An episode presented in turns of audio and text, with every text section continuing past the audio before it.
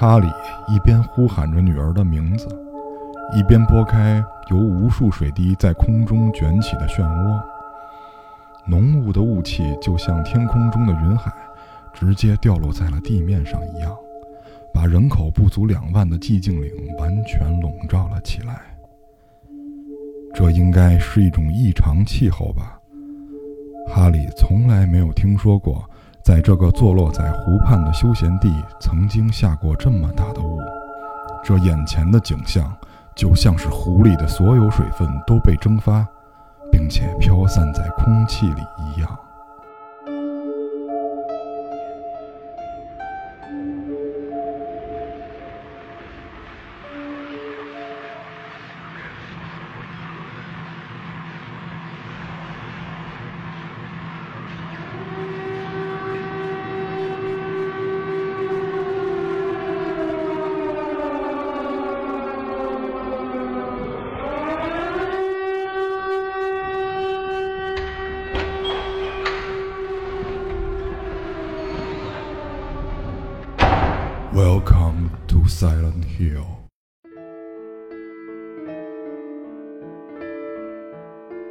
大家好，欢迎收听这期的《黑水公园》，我是 Elvin。今天我们来聊聊《Silent Hill》寂静岭。刚刚这段朗读是小说《寂静岭》中的一段描写，很短的篇幅给我们呈现出了一幅鬼魅与静谧的画面。是官方小说，山下定写。这个小说是在那个一代，就是出了，就是一代发行以后三年，第三年写的小说，官方的。呃，我玩过游戏的一跟二，然后电影两集都看了，小说只看了第一卷的一部分。然后，因为这个确实它的怎么说，就是它。事儿很简单，因为所有的故事都发生在寂静岭那个小镇里，但是它里面包含的很多元素是需要细细去品的，而且里面蕴含的信息量特别特别大。咱们可以做成系列的，做成系列节目，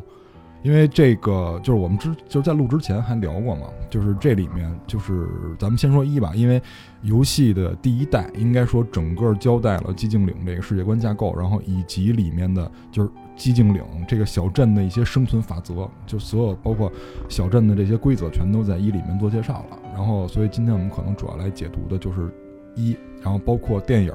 电影我们可能主要也会说一吧，因为二拍的实在是 不是特别好，我感觉不是特别好。你你看的是那个妈妈带着小女孩去寂静岭那个吗？啊，二是他们从那寂静岭里出来，所以那不太好，我感觉，嗯。因为一里边一是这样，就是一有点像那个，就是咱们之前聊的那个《黑客帝国》，这个导演吧，他一开始也不是，就是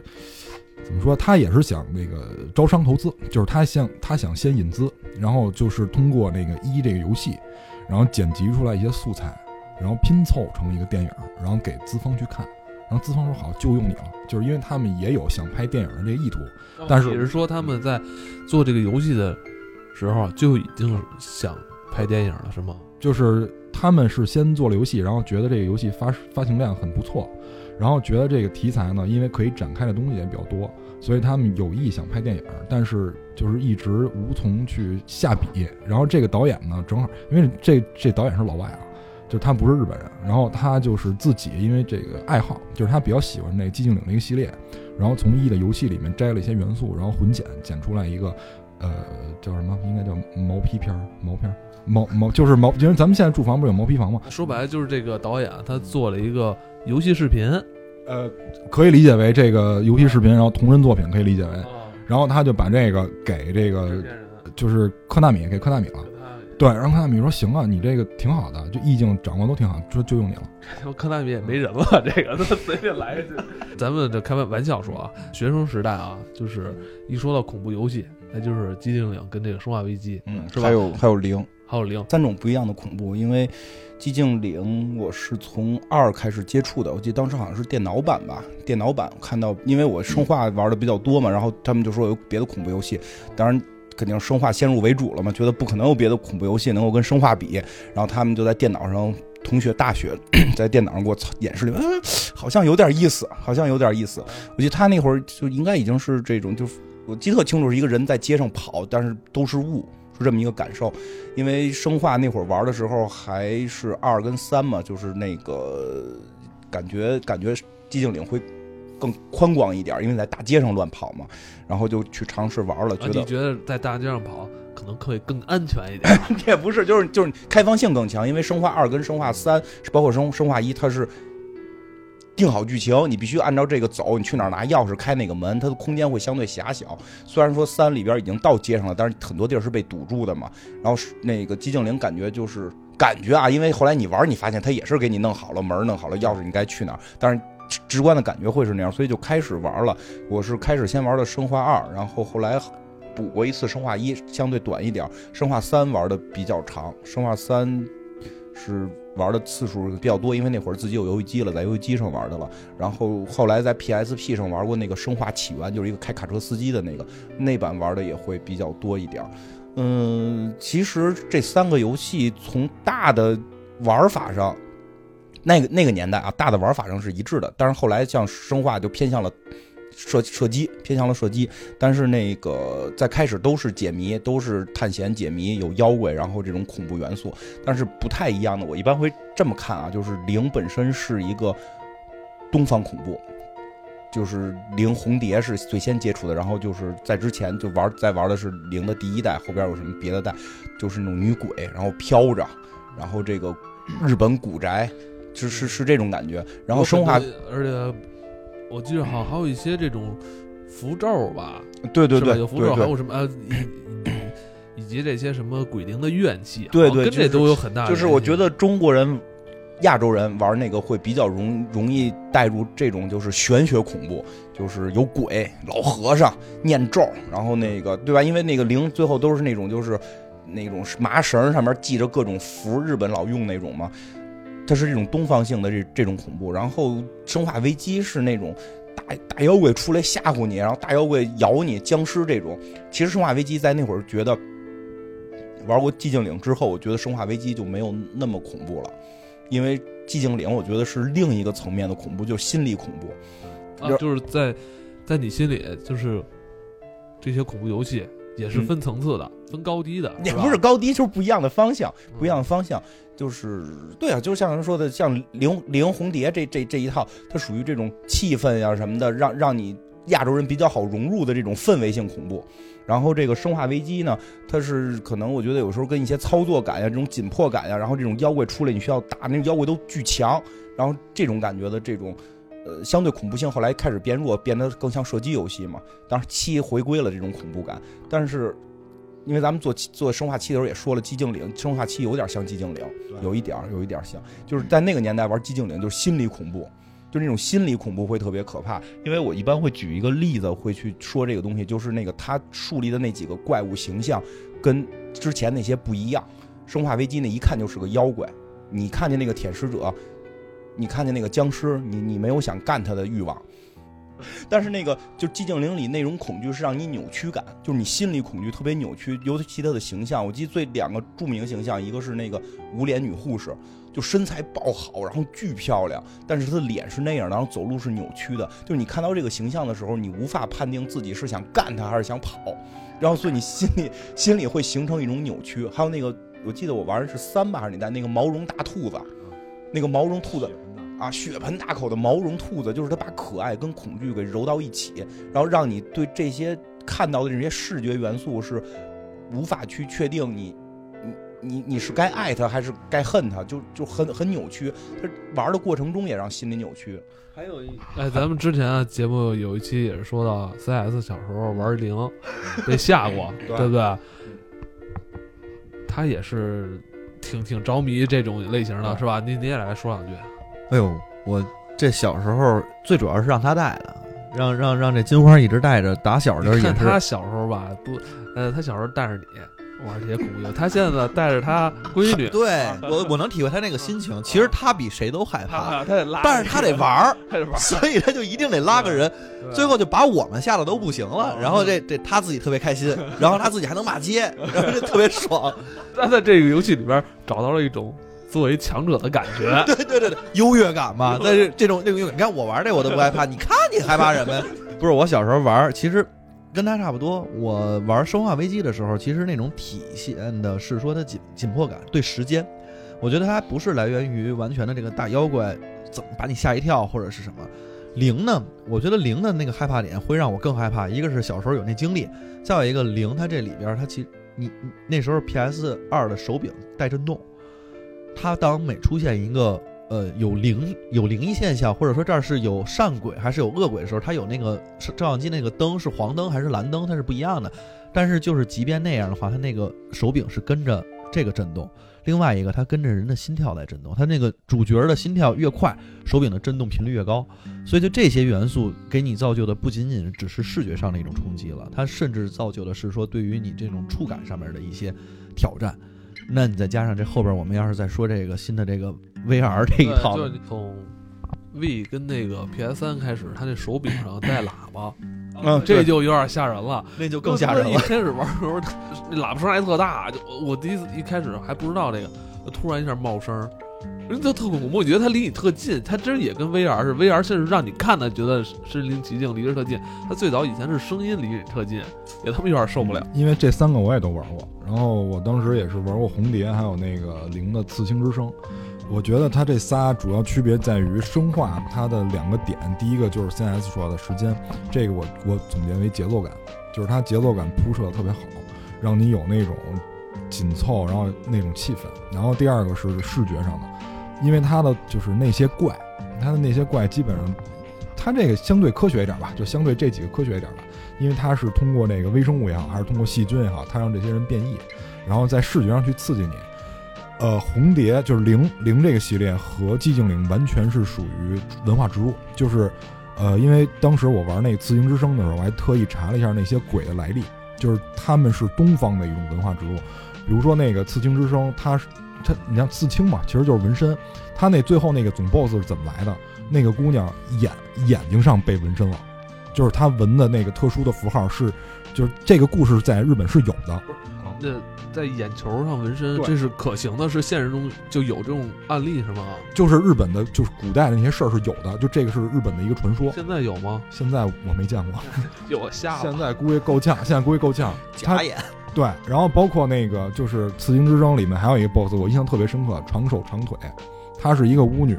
被绑在井口，然后四面有那个脚架，然后拿那个麻绳把手跟腿拴上，每天把那个脚架往回倒一点，然后把她的手跟腿拉长了。这些在日本的就古代的故事里都有，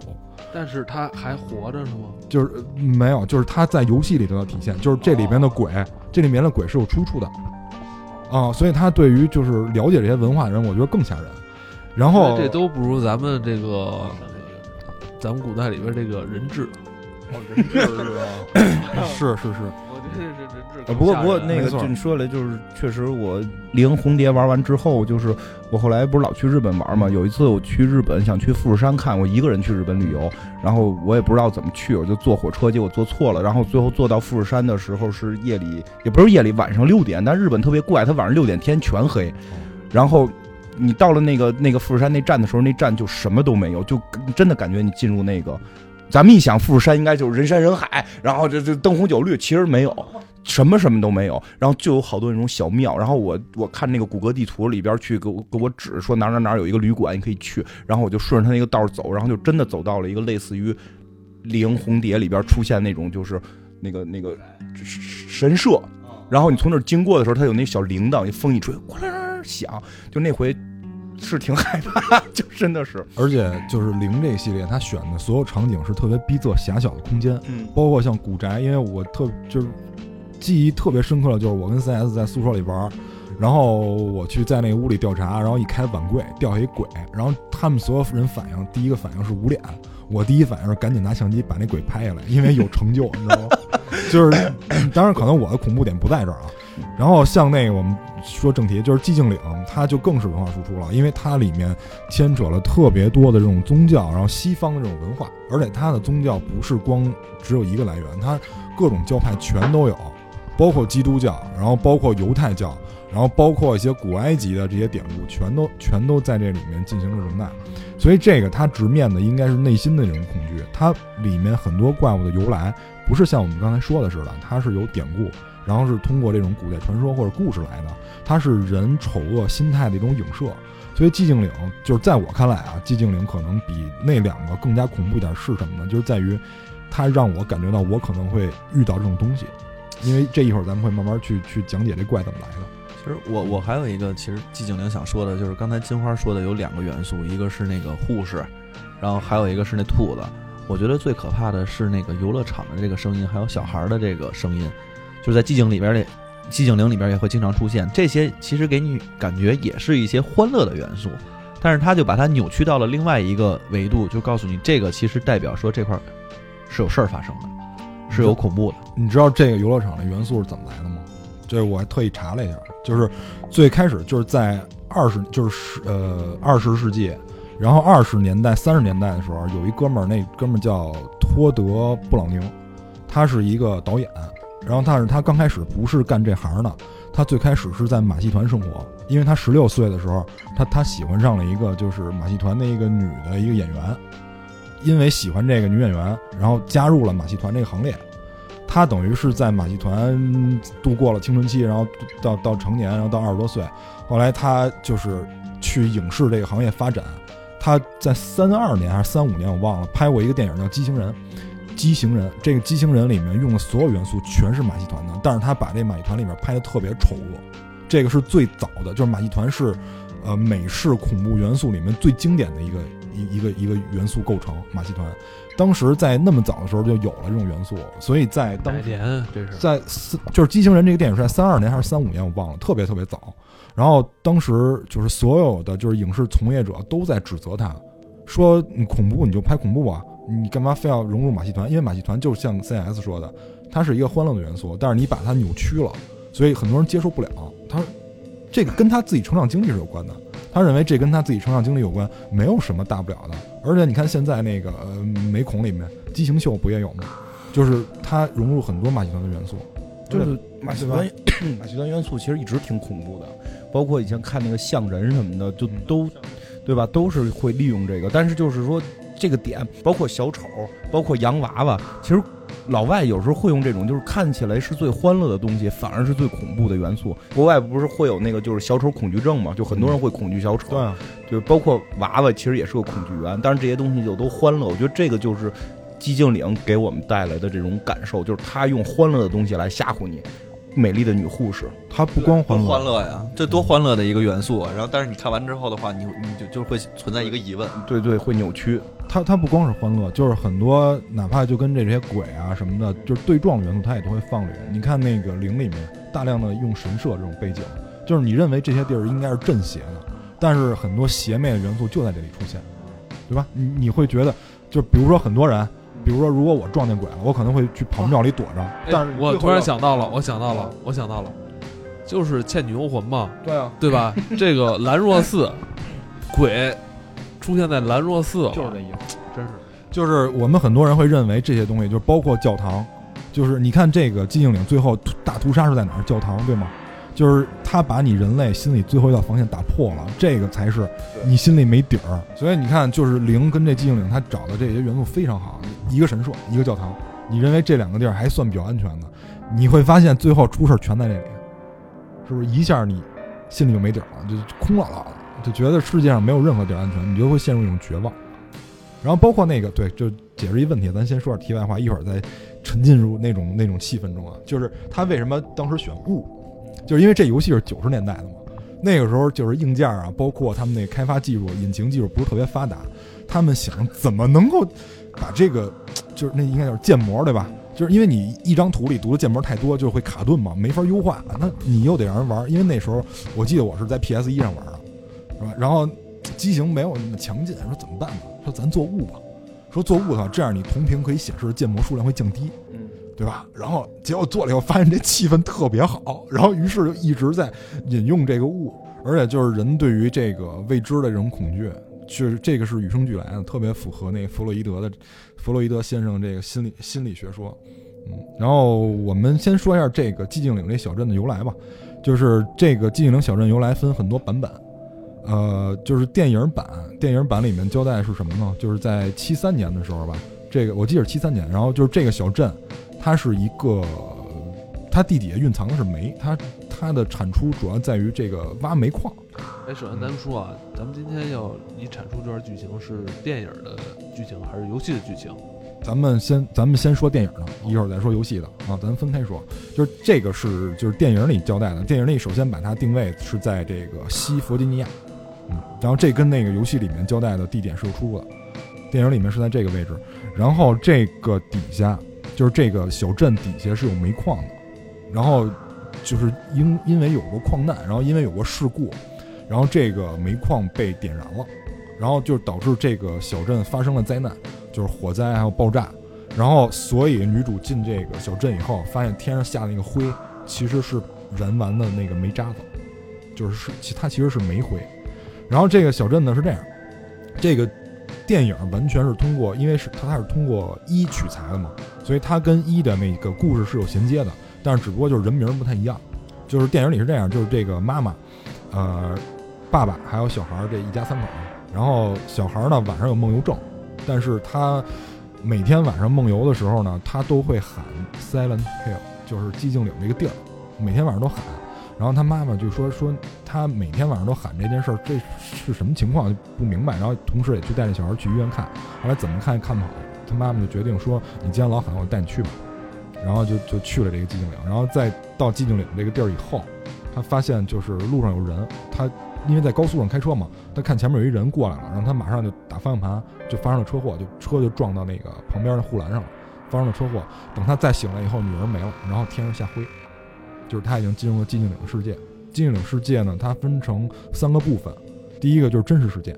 因为我们如果看电影的话，或者玩游戏的话，会发现在这个世界里，呃，色调都是暖洋洋的，就是那种金黄色啊，然后会有余晖啊，夕阳的余晖。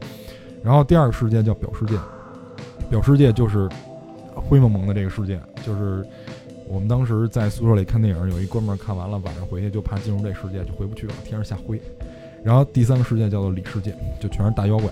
但是在就是进入里世界，在在进入这个里世界之前会响警报，就是咱们刚开始播的那个警报。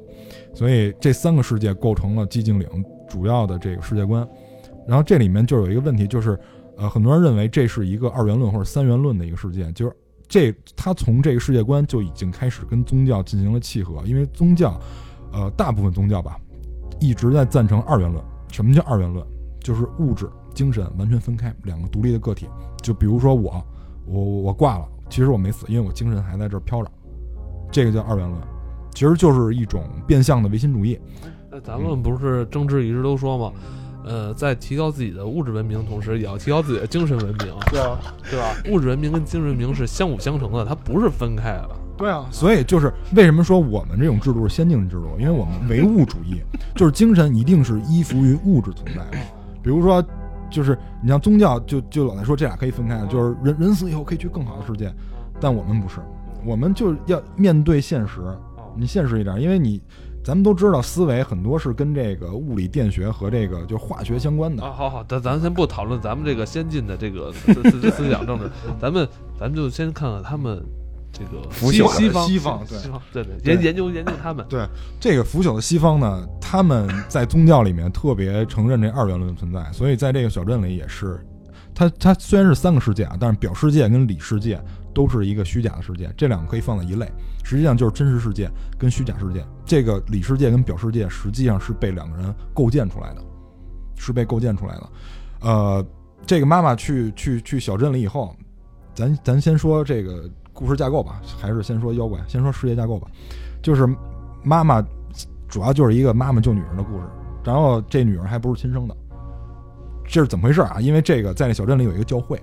这个教会呢，它不像咱们这崇拜这个佛学或者道家或者什么基督耶稣，他们没有，他们这其实就是一个圣女教派。他们的这个教会的最根本目的是产出什么？产出一个圣女。这个圣女体内存在的一个上古邪神，叫撒马尔。撒麦尔，他们要把这个人招出来，然后这个教会的这个女主教要把这个神力据为己有。哦，你是说他们这个教堂信的还不是这些基督教啊、天主教啊，他们是信的一个邪教。对，因为这个萨麦尔在正典里是没有的，他萨麦尔存在是在伪典里面。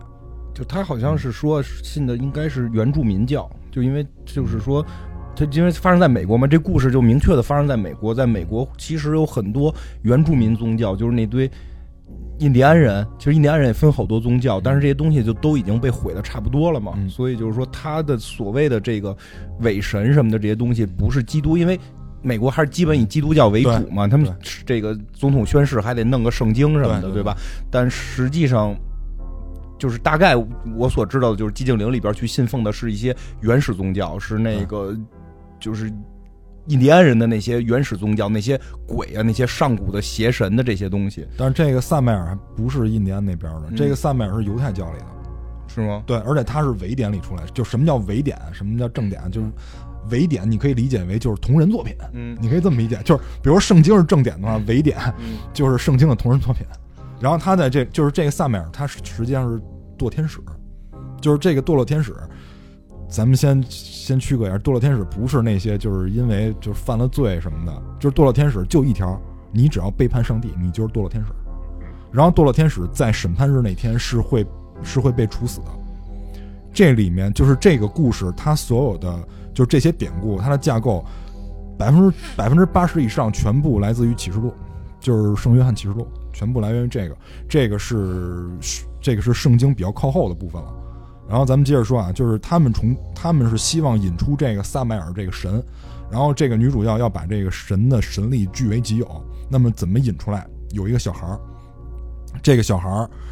呃，他出生的时候就说他体内有这个有邪神的力量，然后他们就是想激发这个小孩儿，因为他体内只有一半力量，在刚开始的时候，他们想把另一半激发出来，变成把这个神完整的引出来以后，他们取得神力。于是怎么弄？就迫害这小孩儿。就是最开始的时候，大家都看不起他，认为他这，你想这小孩大家都是正常人，就他一个体内有邪神，大家就都歧视他嘛，就认为他是那种畸形的。虽然他长得很正常，但是他体内有这种力量，所以大家都看不起他。然后他还被人侮辱、被强暴，然后最后被放火烧。然后这小孩最关键是什么？最关键是这小孩没被烧死，然后到转到地下医院去了，就有一好心的护士就看护他，把他转到地下医院，维持他的生命。然后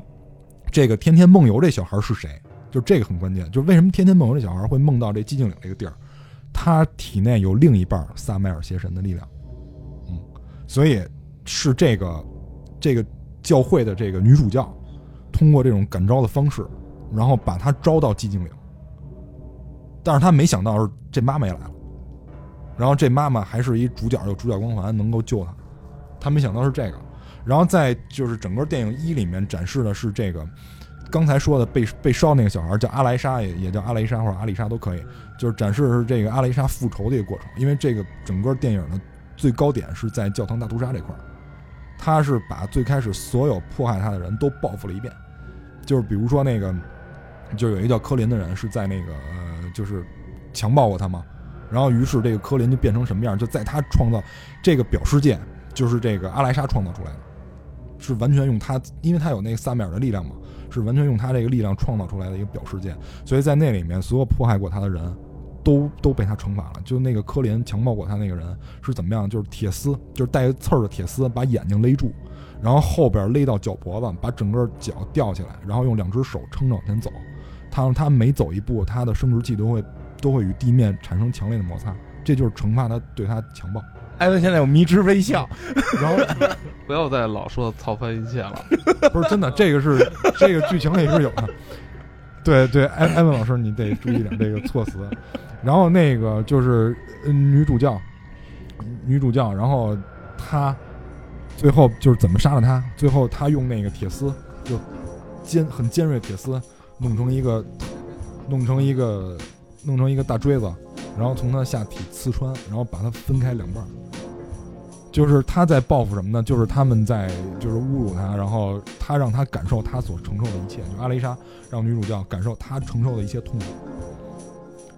就是就就这么一个故事，就是特别爽。但是就是电影看完了以后，我还想听其他的呢，我就听这就过瘾。不是啊，还有其他的是我吧？我要听这个。啊，就是其他的是这样，就是女护士，刚才他们说的女护士，就是我咱们先说电影版的，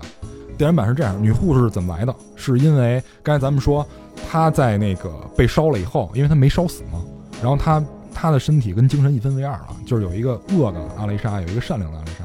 善良阿雷莎在第二部里出现了，就一里没有，就是恶的阿雷莎创造这个世界以后，因为他特别反感那个医院，你想在地下。然后医院，他天天面对就是那些护士面无表情的给他打针，他是出于对护士那种憎恶，所以把护士在他的世界里变成那个样子，没有脸，就身材特别性感，然后没有脸。当时就是他们就是演演这个护士这些演员，就是据说找的都是那些舞蹈演员，就是跳艳舞或者跳那个拉丁舞的那些。然后他们那个舞蹈有一个外号，我们叫什么痉挛芭蕾什么的。啊，最开始不是不是赵四儿吗？亚亚洲舞王嘛，那个是亚洲舞尼古拉王赵斯是吧？对，尼古拉斯赵四嘛。然后那个，但是就是一跟二里面对这个护士，我我觉得我处理的我特别不喜欢，因为从声控变成光控了。我我不知道你看过没有，就就这段你注意了吗？这些细节，就是在一里就是电影里面，就是这女护士一跟二都有嘛，但是一里面我记得是声控，然后二里面变成光控了，就是一里面她是听声音的，对吧？哪有声音她追谁？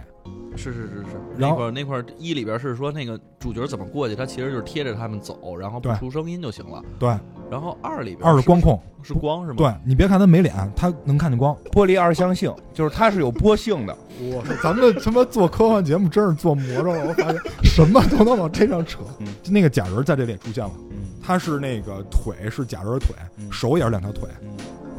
我你你是是，我我也记得，就是他走印象吗他走道好像不是那个什么正常走，是趴在地上的，就跟那个机械舞似的，他走路就跟机械舞似的。四腿模特，那个叫四腿模特。，对，四腿模特儿。还有一个就是那个就蜘蛛，蜘蛛就全是女性大特别性感大腿的，对对对。但是它是蜘蛛。嗯然后里面还有还出现了圣甲虫，圣甲虫，然后还有那个三角头嗯三爷，三三角头到底是怎么来的？呃，三角头是这样，就是三角头在那个，因为电影跟游戏里都有嘛，他是属于那个阿雷莎的守护者。嗯，保镖。对，因为阿雷莎她就是从小就被人欺负，然后到最后到烧伤都那样了，就半死不活那种的。然后他觉得他自己是特别无助的那种，因为是因为迫害他那个人是他生母叫达利亚，嗯达利亚不是那个女主教，嗯是达利亚。达利亚想获取他女儿体内那个邪神的力量，嗯然后联合了一个叫麦考夫的一个医生，嗯他俩迫害他女儿，烧他，然后虐待他，想引出神力，但是最后失败了，然后他女儿半死不活嘛。然后他，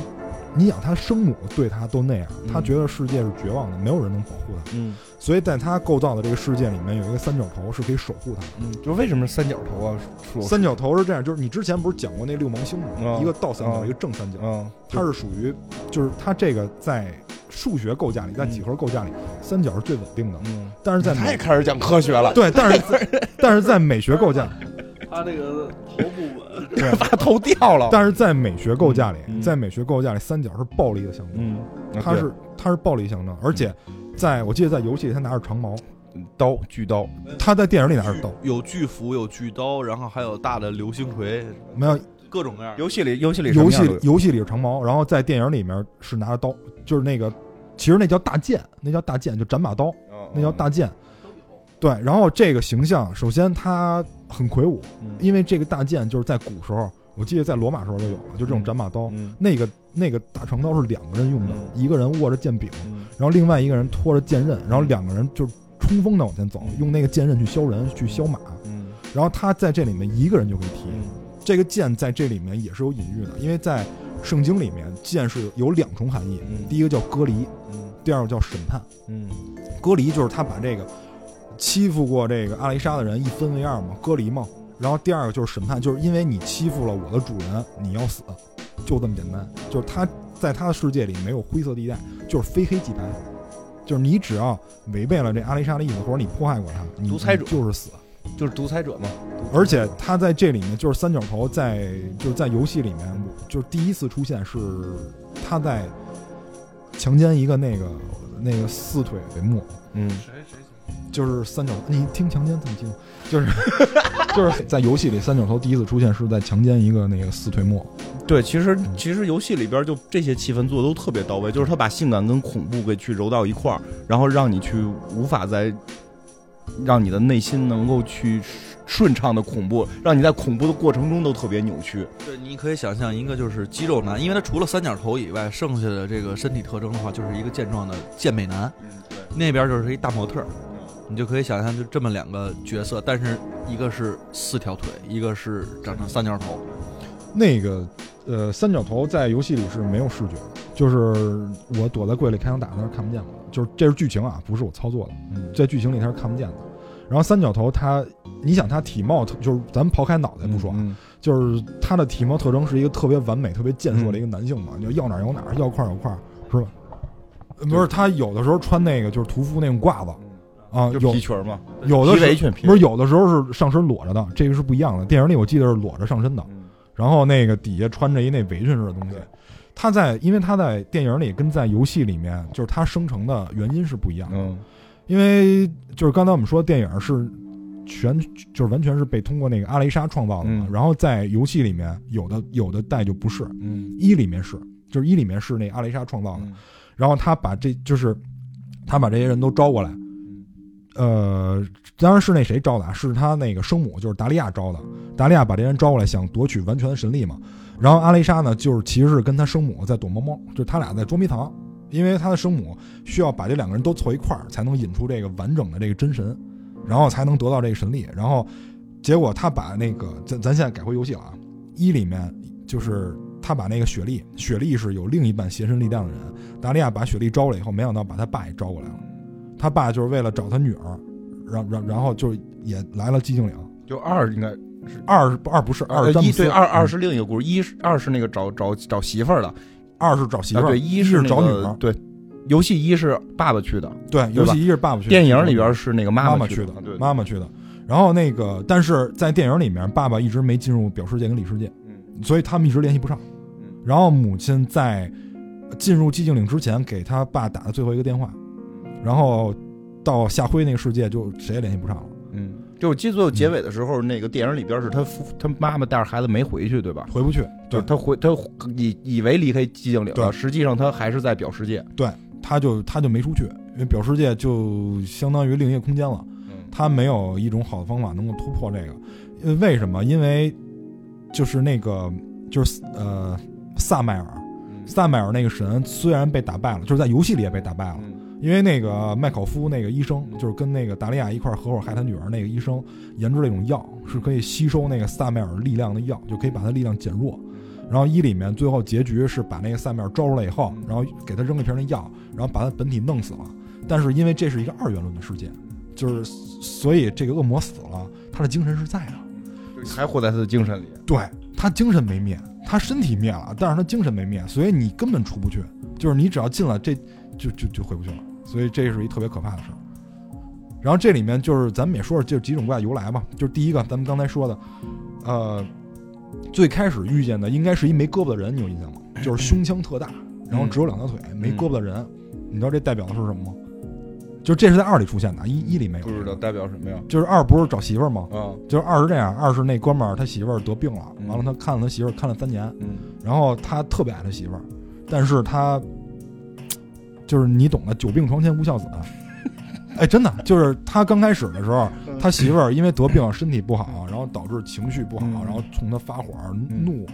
就是跟他闹什么的。完了，他刚开始还能忍，嗯。但是一来二去他忍不了了，嗯。他的心里慢慢滋生一种念头，就是他为什么不死？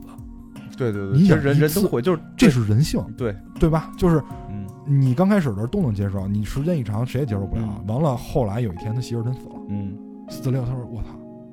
真死了，解脱了。”他第一反应是解脱，嗯然后后来，但是他又开始自责，就是解脱完了，第二反应就是自责，是不是因为我诅咒才导致他死的？然后结果他媳妇儿死了三年以后，嗯他接着一封信，是他媳妇儿给写的，嗯说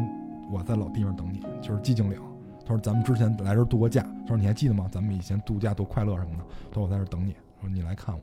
然后他就去了。嗯然后这个去了以后，他看见的第一个怪就是没有胳膊，只有两条腿，然后裹着的人，就是他感觉是被一层皮囊裹着，这代表他自己。就是二里面的故，就是二里面怪物的生成，完全是他自己的阴暗面产生的。因为你想，他媳妇卧床三年，没有没有办法那什么，你懂吗？没办法那什么，他就被禁锢，而且他媳妇是一个病人，他不能跟他媳妇按正常人那么去要求。他可以自己弄啊。对啊，但是就是他没法要求他媳妇儿就是像正常人一样对待他，比如说也照顾他什么的，嗯，所以他感觉自己是被束缚，就被他媳妇儿束缚。而且是有很大的经济压力，因为他一住住院了三年嘛，嗯。而且他没有办法得到释放，他自己弄跟找人还是不一样，嗯。所以你看，就是这个怪被杀，这个怪在电影里是有的，嗯。就是被女警开枪打了以后，嗯。喷了女警一脸，嗯，你懂吗？就是男人释放了以后是那样的，姑且信了，姑且信了。是 他说这话的时候特别认真。不是不是说说实话，因为这他是真的。这就是他整个这个确实有各种的，就是心理层面的隐喻，这个确实有。所以你看的时候，有时候你不知道为什么，然后你就会感觉到别扭跟恐惧。他就是去去用很多具象的东西去引发你内心潜意识的这种感受。他说的基本上是真的，就包括有很多这种性方面，因为因为我们学心理的时候会知道，就百分之七十以上的心理疾病全部源自于性。跟性是有直接关系的。对，但是你能把基本俩字去了，这真的是真的，你就感受一下男人那种束缚感。不不，我我我我们要我们要那个什么，就是严谨，要严谨是吧？严谨。不是，我就插一句，我这什么四腿那模特，操的那个那四腿模特，怎么搜不着呢？我的天哪！我一会儿我回去给你发游戏截图行吗？这这个哪是四条腿啊？不是那个，是这个，对这个，这它叫双缸。对，因为你看这两边都是屁股嘛。就是他两边都可以弄，嗯，你明白吗？就是艾文，艾文看完这个高兴坏了。他他，艾文想到了很多姿势，你知道吗？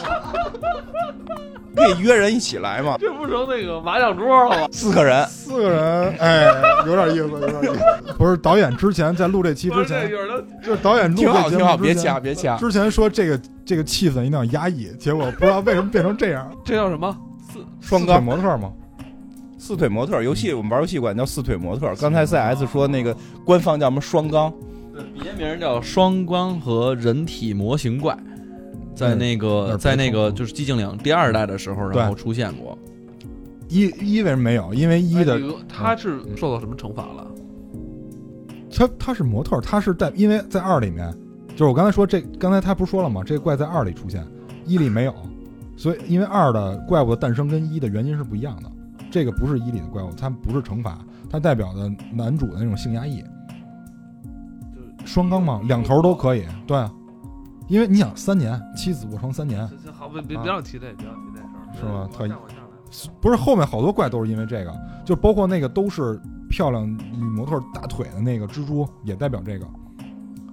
就是它代表对女人的向往。然后，然后最大的矛盾点是护士，护士在这里跟一的诞生原因又不一样，就是因为呃，就是在剧情里，就是因为你玩你只要玩二的话，他会慢慢展开那个剧情，就是他之前回忆的那些剧情，你会发现他对那个看护他妻子的护士是有想法的。但是他不敢正正视护士，因为他怕护士看出他内心的想法，所以护士是没有脸的，因为他没看护士脸，他只看了护士的身材，然后产生了一种邪恶的联想。所以在二里面那些，就是一里面和二里面那些护士都是没有脸的，但是诞生的原因是不一样的，都代表了男人就是一个正常男人对这种东西的压抑。包括那个什么也是，包括那个萨麦尔也是，插一句啊，咱咱之前咱看那个 美恐嗯，第一季的时候，你是怎么想的？就美恐第一季里边有一个哦穿红衣服的那个保姆，对，那个就是咱们刚才聊之前我说的，我说我特喜欢那个女佣嘛，就是《美恐一》里面那个，那我要是那男的，我早就去了，真的。那我要是那男的，我早搂不住了。对，我觉得那男的真挺厉害的。你别看他之前出过轨，但是他不是他应该是知道他是老太太吧？他最后一集知道的，就是最后一集那个他说你们这些都是假的，完那老太太就是那个年轻的女佣一下变成老太太了，说恭喜你看到真相。完那男的最后不是被吊死了吗？啊，然后留在那个房间里了，就是他都代表这个。就是那寂静岭里面的怪，它是特别直观的，能够剖析你内心邪恶的那些想法。包括那个一里面有一些小宝贝儿，就是小小孩儿，就是特别小小孩儿，那代表都是之前欺负过他的同学。嗯，然后就是那些都是小孩儿，也没有是非观，然后什么也不懂，然后却随着大人去欺负他，所以他想象出来那些东西就是小孩儿，因为小孩儿就什么也不懂嘛，只会随大流，大人让干什么就干什么。然后包括那个灰烬人，灰烬人也是那些欺负过他那些小朋友，特别脆弱，因为灰烬人嘛，就烧成干了嘛，啪一碰就碎了那种，就是都是欺负过他那些人。然后包括就是我们说的那个萨麦尔那大魔王，那个萨麦尔原来那个萨麦尔其实是撒旦的一个化身，就是他是他是羊头，他是羊魔。然后这个就我给你看张图，就是这个是萨麦尔的那个画像，他是一个羊魔。这个不是我刚才没有打断你说到哪儿吧？你是没有一直续着说的。对，一直续着说呢，这是羊魔，就是它有这个羊的犄角，它怎么还有簪儿啊？对，然后它有，然后它有女性的胸部，然后有那个翅膀，嗯，然后有翅膀，然后它额头上是有一个五芒星，嗯，然后它在它在两个犄角中间是有一个火炬的，就这代表什么？就这个羊魔，就这个你叫萨麦尔这羊魔，他是撒旦的一个化身。就是撒旦在集会的时候，他经常会变成把自己变成一个羊的形状，不是光宙斯会变啊，撒旦也会变。他会把自己变成一个羊的形状，然后让那些参加聚会的女巫对他进行膜拜，这个就是他变的那个形象。萨米尔其实是他一个化身，然后这个胸部代表的就是代表的就是七宗罪里面的银，嗯，然后他这个五芒星，五芒星在古埃及代表的你知道什么？是冥界的子宫，就是他，你想他是撒旦嘛，他连接的就是冥界，就是地狱那那些人，所以就是他这里面，然后呃，游戏和电影里面那个萨麦尔形象就是就是从他来的，他只就是电影里面没有翅膀，然后其他的都长一样，就是羊头，然后有有那个羊的犄角，是一模一样的。然后这个就是说嗯，这个萨麦尔这个形象啊，抛开游戏跟电影以外，它是出现在这个我刚才说了是那个伪点，微点就是同人作品，嗯，邪教吧，这应该是。这个他是他的身份是堕天使，啊、然后这个就是这里面的教派，我觉得不牵扯什么邪不邪，因为他信奉那些东西，我感觉都不存在，就是就是邪就是邪教，就是邪教。哦那就是邪邪教，我明确说这就是邪教，因为因为就是在美国，就是你会看到好多这种偏远的山村里边都会去进行那种五芒星崇拜，而且五芒星其实本身就代表羊头，两只耳朵、两个犄角和那个倒挂的羊头王姓人，对对我这里边有倒挂，就是正的。倒的五芒星代表的就是羊头，对，它代表就是羊头。你看这个上面写的就是萨麦尔，看吗？就是这倒羊头上面写的就是萨麦，就是很很多美国的这种宗教都会，就是邪教不是宗教，邪教嗯都会去崇拜这个。然后嗯，呃，对，有点大菠萝。你看大菠萝的形象，基本也是从这个羊头过来的嘛。就所以就是一一直会对这个东西有有一种这种邪教崇拜，而且就是美国反正基本上是认，就是你崇拜它，基本就是邪教，因为这东西不宣传善，所以还是一一定要明确认认知它就是个邪教。而且这种邪教好像都跟性有关系，是吧？对没错嗯因为有一种说法，我不不能太确定，就一种说法就是说山羊的产产这种产量，这种下崽能力比较强，嗯所以他们都会跟这个性生育，其实也不是性，就是生育有关。你会看很多那种美国电视一报哪儿哪儿有一邪教组织，发现都是一个大教主底下有多少个媳妇儿，然后这多少个媳妇儿又生了多少个女儿，嗯然后他们不能看电视，不能上网，什么都不能出他们那个屋子，活在地下室里。然后这个教主会跟自己的女儿再搞，然后再生，然后就就是他们，就刚才我跟艾文还聊呢，就是中国一般一跳了大绳吧，就最后就是你得弄点钱，你得弄点钱出来，你你得捐点什么。然后国外一弄这邪教，最后就是就是弄一大堆媳妇，生一大堆孩子，然后再跟媳妇再跟孩子搞。金花刚才说这事，他们应该约束这个会更强。他们这种就是隔代之间，就是同同同同一个这个血宗，但是隔代之间，然后这么去做的。他们在大量的这种恐怖电影、影视作品里面，其实都有用。包括我刚才其实讲那个双螺旋，嗯双螺旋的第二季里边那个男，就是那个总 boss，他就是一个永生者，他就底下自己都是自己。第一代的女儿，第二代的女儿，第三代的女儿，第四代的女儿就没有孙女，没有其他的，这所有的女的全都是他媳妇儿。包括我记得有一集《X 档案》里边不是也是吗？三个丑怪，三个丑怪跟他妈妈睡，就是他妈妈就为了满足他们性欲，然后睡，然后接着生弟弟或者儿，就你也不知道是叫弟弟好还是叫儿子好。这最早我知道是从 CSI 里边嗯，，CSI 里边他妈有一集是他妈这个，当时我都看傻了。就我我我觉得我操，我说怎么就我这么来啊？就我我是我我是这么觉得啊，我是这么觉得，这事儿我是这么看，就是国外会对这种乱伦会看得更严，所以他们的压抑性会更大，所以他们的邪教一般都是要乱伦。因为中国其实中国历史上乱伦是非常常见的一件事儿，就对啊，你看那个杨贵妃就是乱、嗯就儿媳妇儿嘛儿媳妇儿，这很正常嘛。包括什么大玉儿跟多尔衮这种收继婚，因为本身包括那个谁王昭君伺候了三代嘛，就啊就就是从什么爷爷、爷爷、爸爸、孙子，就就都都跟王昭君睡嘛，就是因为北北方的少少数民族有收继婚制度。我觉得寂静岭里东西都是就是你平时被压抑的东西，在这个地方去释放。那个释放其实并不是一个，就是刚才蛋挞的那种释放啊，他的那种释放真的全都是那种被压抑之后畸形扭曲，然后这种就心理的那种就是病态一种外露。其实刚才我也又翻了一下刚才那里边所有的那些怪物，或者说是我们叫它叫它什么好啊，就是反正怪物吧，每一个长相基基本上全都是没有毛的。哪儿没有毛？你说清楚点，哪儿没毛？有你估计也看不清楚。就是通通体上下就基本上全都是表皮外露，然后就被剥了皮的那种感觉，所以所以它其实就是让你有，我觉得它是不是有一种定义是说剥去这个人的外壳之后，你再看到他的内心是不是都这样？说说不太好，说不太好，每个人每个人看法，因为因为我看是这样，就是你们现在说的所有东西都是你们内心的阴暗面的映射。你看艾文不说他，他都不需要影射了，他刚才那个笑声已经揭露了他所有的这个 他看了那个双钢怪之后，然后那个笑不停的那种笑声，不，我觉得是这样，就是就是，我觉得寂静岭就是挺好的一个地方，就是这些怪物的设定。嗯，我觉得它来历，因为我是玩游戏，我那个电影看的不多，游戏我为了着急打，我也没挨个的去去翻那些攻略，但是整个过程中会觉得很很可怕嘛，而且会很压抑，就是会很扭曲，就是因为它这些设定不是因为简单的说背景的这个故事，然后导致了这件事儿，它这个东西就是直面了。就刚才说的这些双光怪啊，然后这些美女腿的蜘蛛啊，就是直面了每个男人内心的这个压抑，因为因为是这样，就是这个很明显的是受到了弗洛伊德的那个精神病理分析这些影，就是影响，就是他。弗洛伊德那套理论里边有一个特明确的，就是你在做梦的时候，你的梦有检验功能，然后你的所有的邪念全部会被压制，压制之后并不是不释放，而是被扭曲释放。就比如说，这有一特明显的案例，就是说他有一个人老梦见什么当着老公杀一只白色的狗，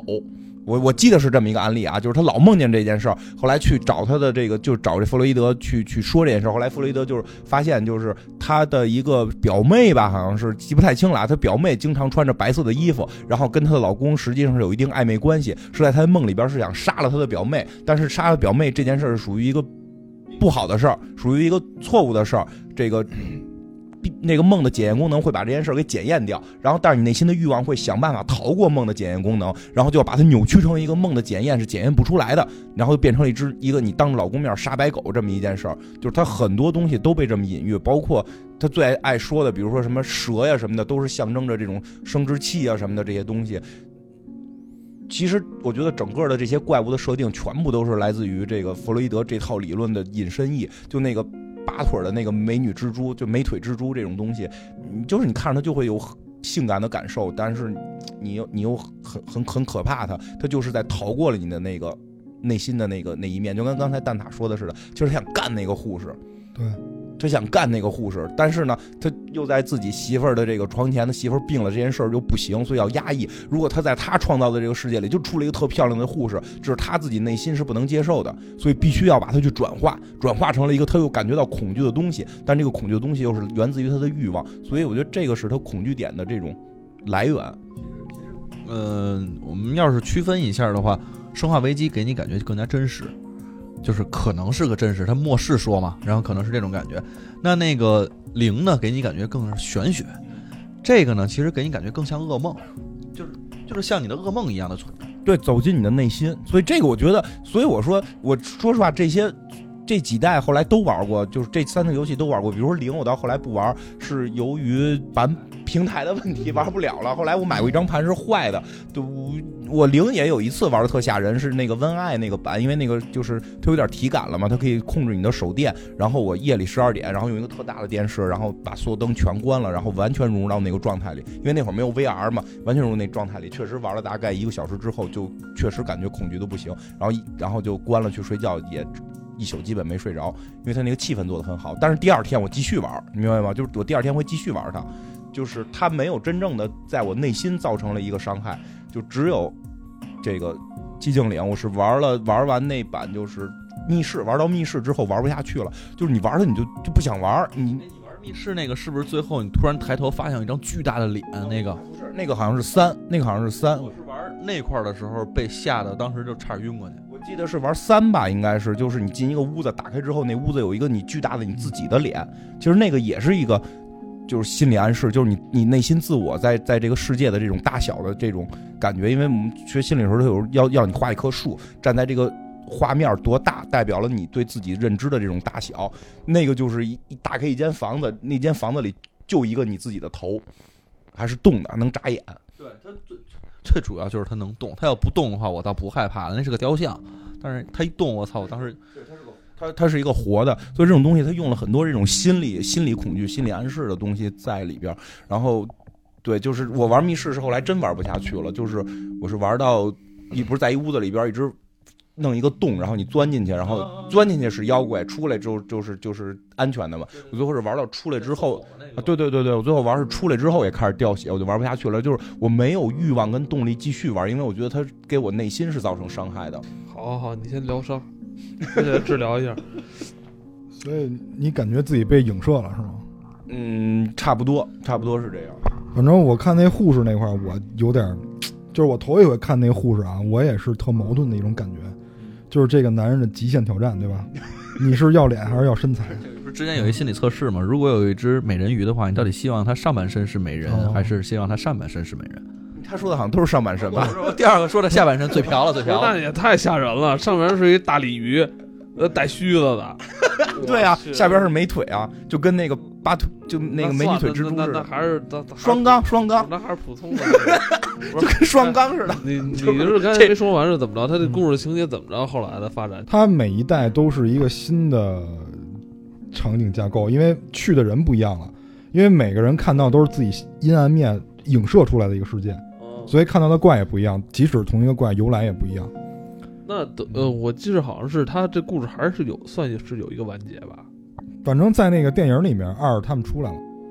在电影里面算是一完结吧，就是因为在游戏里面，它有一些恶搞结局，比如说其实都是外星人搞的，完了你拿一宝石能把 UFO 招过来什么的，那个不是正式结局吗？那不是正式结局，那我不是在我内心那一直是正式结局，然后就是飞船来了，给他们全平掉，然后拿着激光剑满处砍那。不是正式结局，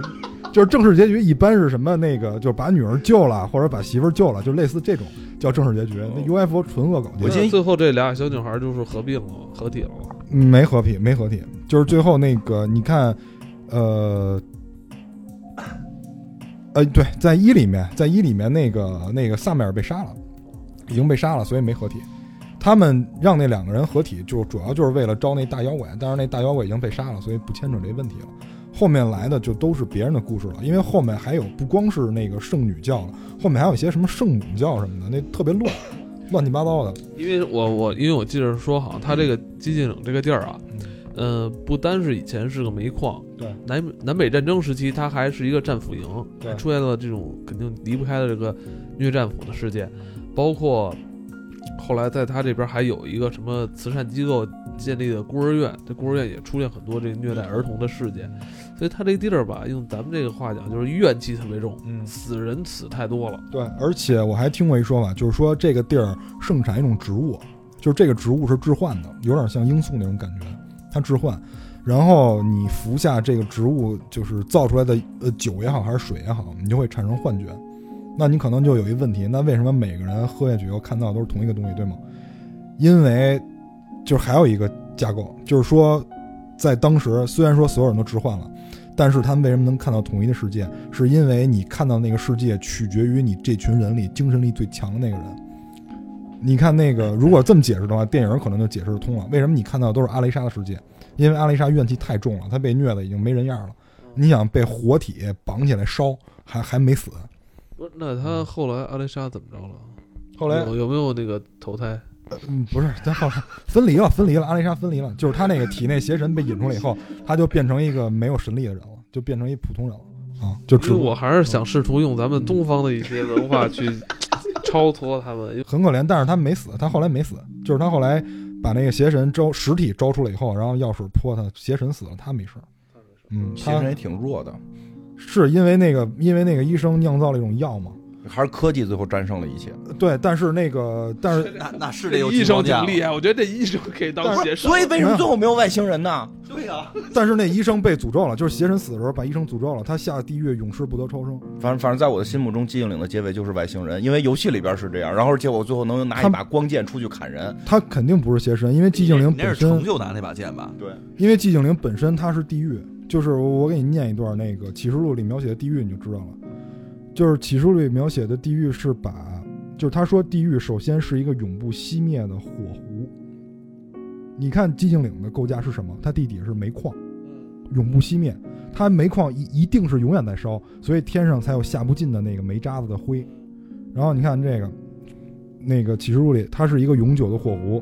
它的空气来自祸害的煤炭，光来自闪烁的火焰，夜晚一片漆黑，被诅咒之人所处毒蛇横行，他们的希望是绝望，永生之死，无生之生。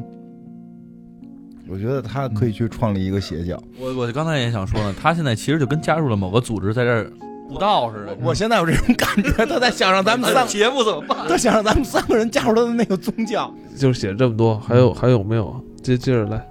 还有就是圣甲虫，圣甲虫应该也是宗教里的东西吧？但是圣甲虫主要是埃及那边的，就是圣甲虫。当时我就是没懂圣甲虫象征的是谁，这我一直没懂的。就是因为圣甲虫是这样，就是它在他们那个古埃及的神话里边，圣甲虫是永远死不了的，就是它代表的是重生。因为这个圣甲虫怎么来的？就是过去古埃及那边死人以后，他们认为死人会被恶灵侵蚀，那么这个人的精神就保不住了，所以他们会在这个人死后把一堆那个甲虫，其实也是那种尸虫，就是尸甲虫，吃尸体嘛，然后就把那个甲虫跟这个人合葬。一块儿全埋在棺材里边，然后这样的话，这个人是不会被这个邪灵附体的，也就是他没法诈尸或者被侵蚀这种。对，然后这种人就，然后这种虫子就叫圣甲虫。圣甲虫是可以复生的，但是它在这个里面就是随着里世界跟表世界的切换，这圣甲虫是可以复活的。就是因为在游戏里我能给它踩死，但是就是你一切换以后它还活着。就我自始至终没想出来他能代表谁，但是他身上又长着人脸。可能可能代表群众吧，就是那些，就吃瓜群众，就是他没他没阻止那些人吗？我个人感觉是啊，因为 你想他他被他只是个恐怖元素，只是个恐怖元素。他说这有可能就是路人嘛，就对啊，就就路因为因为他特别多，他特别多，而且你想他用嘴去咬，代表是不是就是舌头跟底下淹淹死人那种感觉？就是因为阿雷莎这个就是被欺负这件事儿，他们小镇人都知道众口铄金，啊，对，但是没人帮他呀，所以是不是这意思？都在每人都在克他肉。但是你想，他这种就是没咬你一口又不是致命的，对吧？而而且你，而且他又没什么特别强大力量，你能给他踩死，然后他又能复生，代表什么呢？就是这个吃瓜群众是无穷无尽无尽的，键盘侠，他们代表了键盘侠。是不是这意思？然后同时又网络喷子，然后数量又数量又多，哎，比如圣甲虫是因为一般的恐怖元素都会用的，它一般都会出现在就是僵尸啊，然后埃及这种，包括中国不也经常用吗？就是中国不叫尸虫嘛，就叫尸鳖是吧？对，中国好像叫尸鳖，中国叫尸鳖，就是那个东西。哦，那个埃及，埃及里边，大家其实可以想象一下那个木乃伊，嗯，包括那个就是就是就是电影那木乃伊啊，就是嗯包括今年好像还有木乃伊要重拍吧，就那个里边也有很多的尸虫。还有这个，在魔兽里边叫吉祥三宝。还有这个，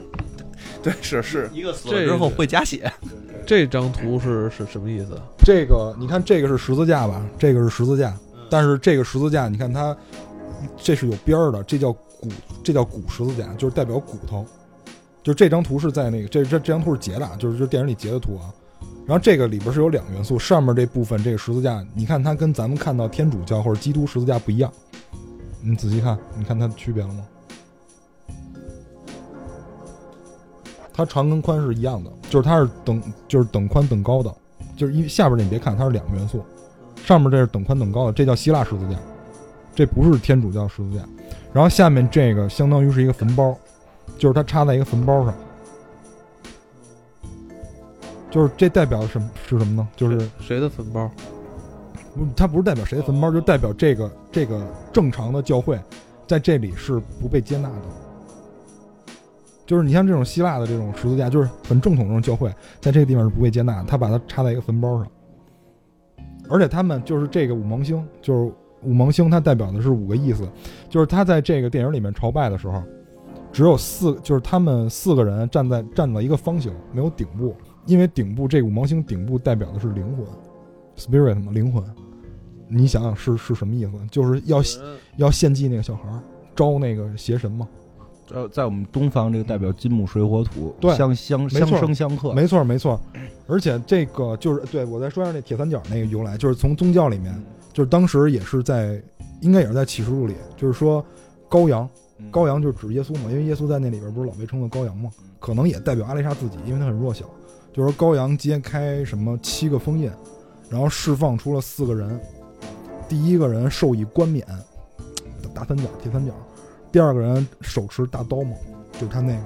就是实际上这些在宗教里你都能找到出处，它不是完全是你内心凭空构造出来的，它是在宗教里都有的。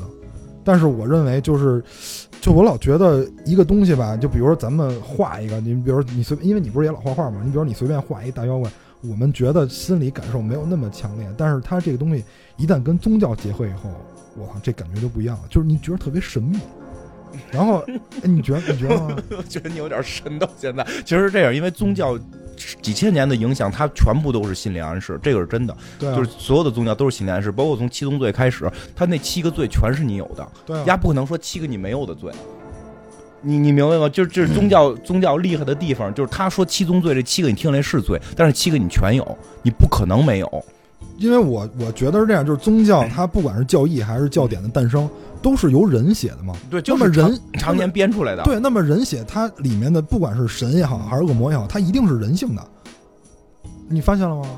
你觉得是不是这问题？你想说的是这你？理解了吗？我没没太理解，就是虽然说你可能说这个我信奉耶和华也好，嗯还是说我信奉基督也好，它里面的就是这个人表现出来的性格，甚至于包括撒旦，嗯，他表现出来的性格也是从人性里提炼出来的。这个不太好说，而因为不是凭空诞生的说，因为因为它它里边已经掺杂了，就是把比如说像耶稣吧，他那个其实讲究的那种牺牲啊什么的，他可能已经嗯抛出本身人性的东西，他是把你光辉伟大的一面给放大。我我觉得是受文艺复兴之后的影响，文艺复兴之后再去强调神神神的人性，之前神只有神性，这个是没有人性的，你就是那个时候，反正他们也也反正也杀人也什么的。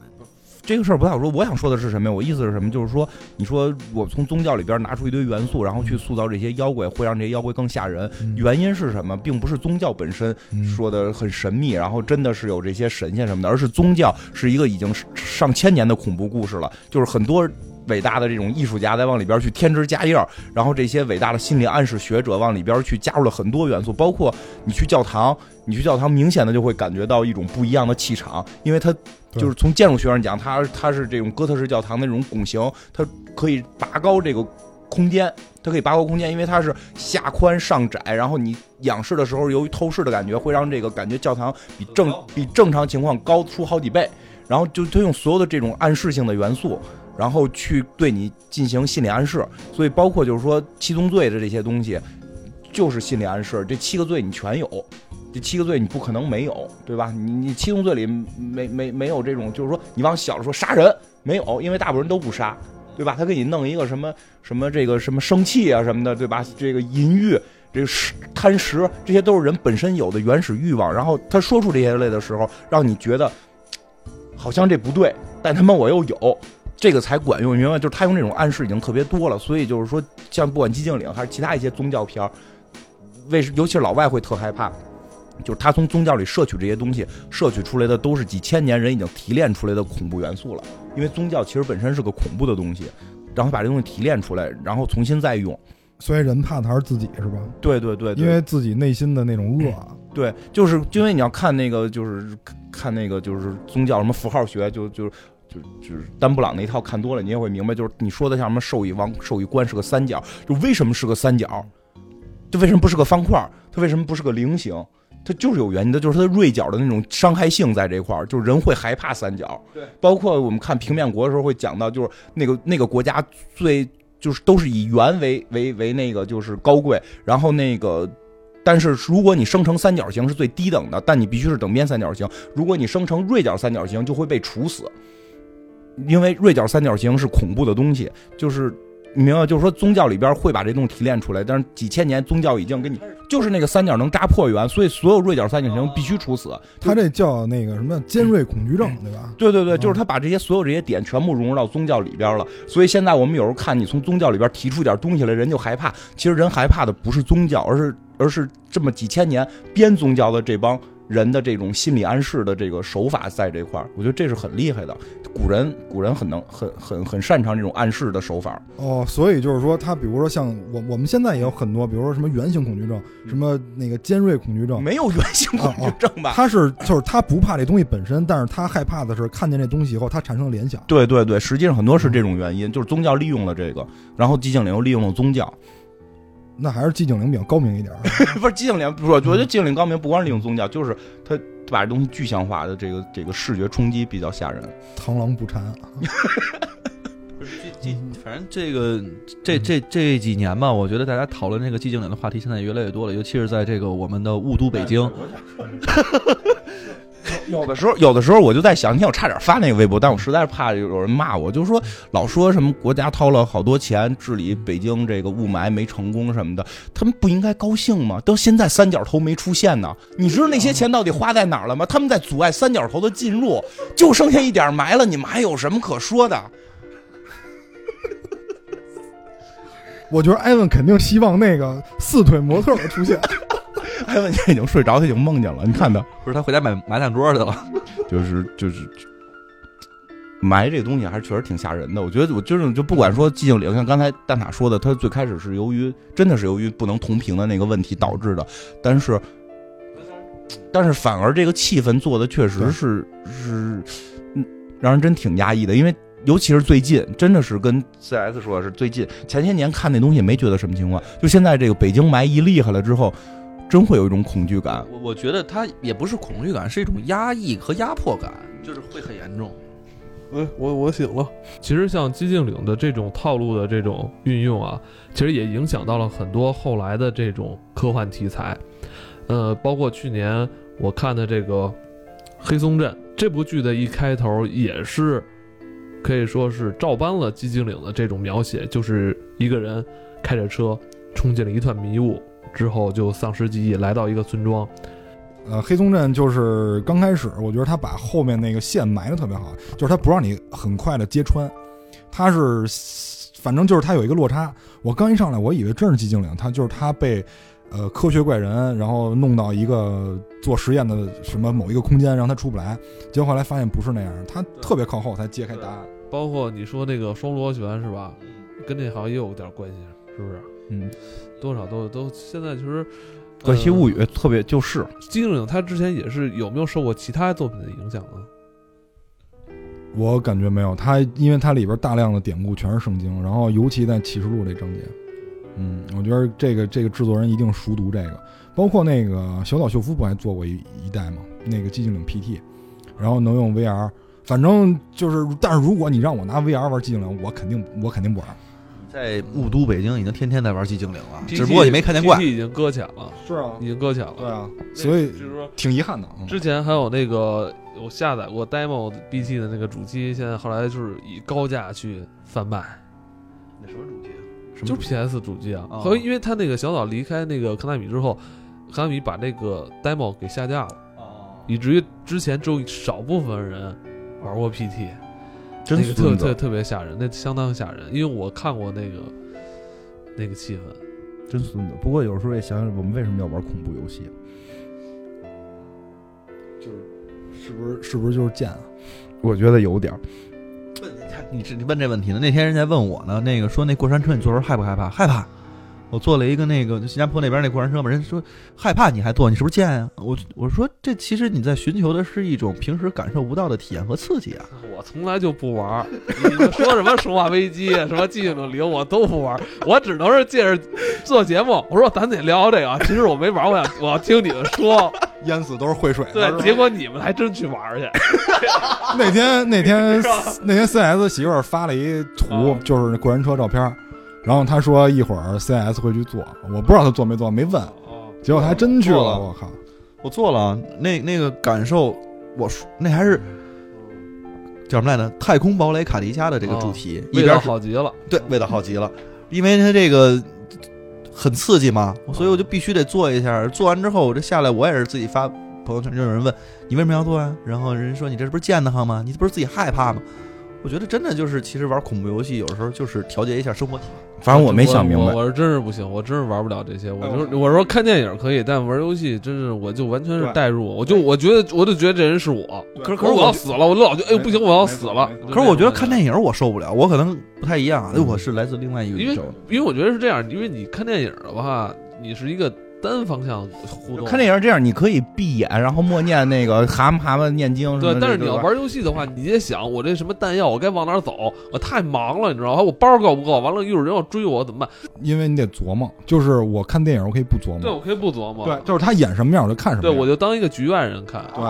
所以你玩游戏的时候你要琢磨，就是我在这块儿我该不该去装填弹药，我该带什么道具出来。哎所以我觉得电影没有游戏恐怖就在这儿，就寂静岭那个对。，都都是都是。可是我是这么感觉啊，我就是这除了这回玩这个 VR，我是真被吓着了。嗯这这个是，而且还不是被鬼吓着了，嗯我是被他的那个恐怖的气氛吓着了。嗯我觉得看电影对我的最大的感受就是，电影那件事儿我是不可控的。嗯，他那个主角犯傻逼，我就特别着急，是吗？而且我就觉得他他被吓着什么，我我也是真会被吓嗯着。但是玩游戏，我其实被吓着的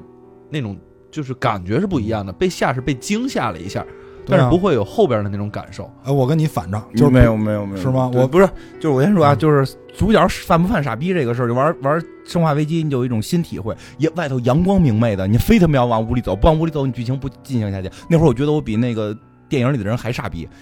你你你能明白吗？就我已经很主观在玩这个游戏了，啊我想玩下去，但必须要进那个鬼屋。然后我在门口，我我必须寂静岭还好，因为寂静岭所有游戏的开始我全在鬼屋里，我全在那个表世界了，我要逃出去。生化危机这个是你他妈有病，非他妈往那鬼屋里走。所以就是我觉得生化跟寂静岭最大的区别是这样，就是生化危机是有妖怪追你，包括刚才咱们说那个一拳大叔嘛，就是有妖怪追你，你不得不往前走。就是我玩寂静岭是我不敢往前走，你知道吗？就生生生化你被逼着往前走，这样这是我不敢往前走，因为你不知道雾里有什么。所以你后来也没玩。对啊，我就我就玩到二嘛，因为后来我有一回去五台山也是，我操，能见度一米，真的所有灯雾灯全开，你根本不敢往前走。这以后，呃，我让五台山出个 VR，你不用去了，就玩 VR 五台山就行了，行吧？五台山我还赶上我还赶上开堰口呢，你知道吗？咽口实施堰口开堰口，堰口是什么？就是因为寺庙好多寺庙是建在那个不干净的地儿旁边，为了镇那个地儿。然后就是据寺庙里的人说，鬼是吃炭的，就是他们吃炭，烧红的炭，那无所谓啊，就是鬼吃烧红的炭。然后于是他们定期在每年的某一个阶段会开一个叫堰口的东西，那个堰口其实就是一个大炉子，然后里边放的全是烧红的炭，然后晚上打开让鬼去吃，然后这样的话就不会闹事儿。然后我还赶上那个，那天大雾，就是能见度就一米，然后我在那高速上，还是你你确定不是因为烧炭所以能见度一米吗？就是天上下灰是吗？还行，反正是你是人，他是鬼，没关系。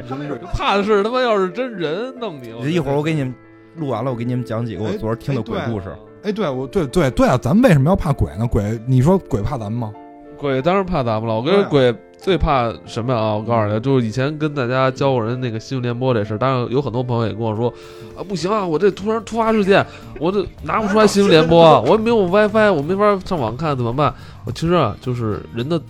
唾液是阳性最强的一个东西，就吐。如果你要觉得这东西不干净，旁人来了你就啐它，就啐它。如果你 以后我们就会发现，在楼道里下班的时候，你往下走就会从楼上开始下雨。不是不是不是不是，咱咱别到最后弄得说一堆人出国，呸呸呸，退，然后问为什么？听黑水公园说的，我看老外害怕，我这呸呸呸，我吐痰这了。是一个，这是一个。如果你觉得这个像刚才说的这个，呃，你不确定对方是人是鬼，是吧？那个还有一个方式，你就骂他，你就骂他，你你有多狠就有多狠，你就冲着这个鬼骂他，你骂这鬼，凶鬼怕恶人，你一定得骂他，你这个恶呀？对是饥饿的恶。你有多狠就骂多狠。那还还有一方法，就是说鬼也怕脏人，就是你把你那叉子拿下来套脑袋上，估计他也够呛能理你。哎，CS 上学时候干过那事儿，是吧？是他这个这个都是说污秽的东西，对都污秽。对你往脑袋上一套，完了估计他就远离你了。这招儿多了，还有就是说，在西方啊，就刚才说，如果西方的话，其实这个鬼他是怕铁铁器的，是吗？是铁啊，不是什么合金钢哦，就是铁，就是铁。哎，对精灵，对，你怕精灵怕你说这问题，我突然想起一事儿，你知道中国为什么没有吸血鬼吗？毛血旺里有蒜。其实关于寂静岭这个系列作品啊，还有很多可以聊的东西。因为刚才咱们知道，就是说每一代寂静岭，其实它讲的并不是一个事儿，它包括里边出现的这些主人公，其实它没有一个延，好像没有没有很很这个重复的延续性，是吧？没有，来自各行各业啊。对 各行好像谁有点什么事儿，最后都会都会来到这个寂静岭，这好像是形成一个有点像一个宿命、一个归宿一样。对，是这样。嗯，关于寂静岭以后的故事啊，我们还会继续做。关于这个辟邪的小技巧，我这还有很多啊，我以后还会跟大家分享。不要害怕，听黑水公园啊，有辟邪，好吧？不是，你是针对每一种不同来历的怪都有一种相对应的方法吗？那当然了，你说有的有的怪物是怕声的，你就得放新闻联播；有的怪物怕水的，你就催吐嘛，知道吧？有的怪物怕脾气大的，你就得骂他，知道吧？那今天咱们先聊到这儿，嗯，好，拜拜。拜拜拜拜。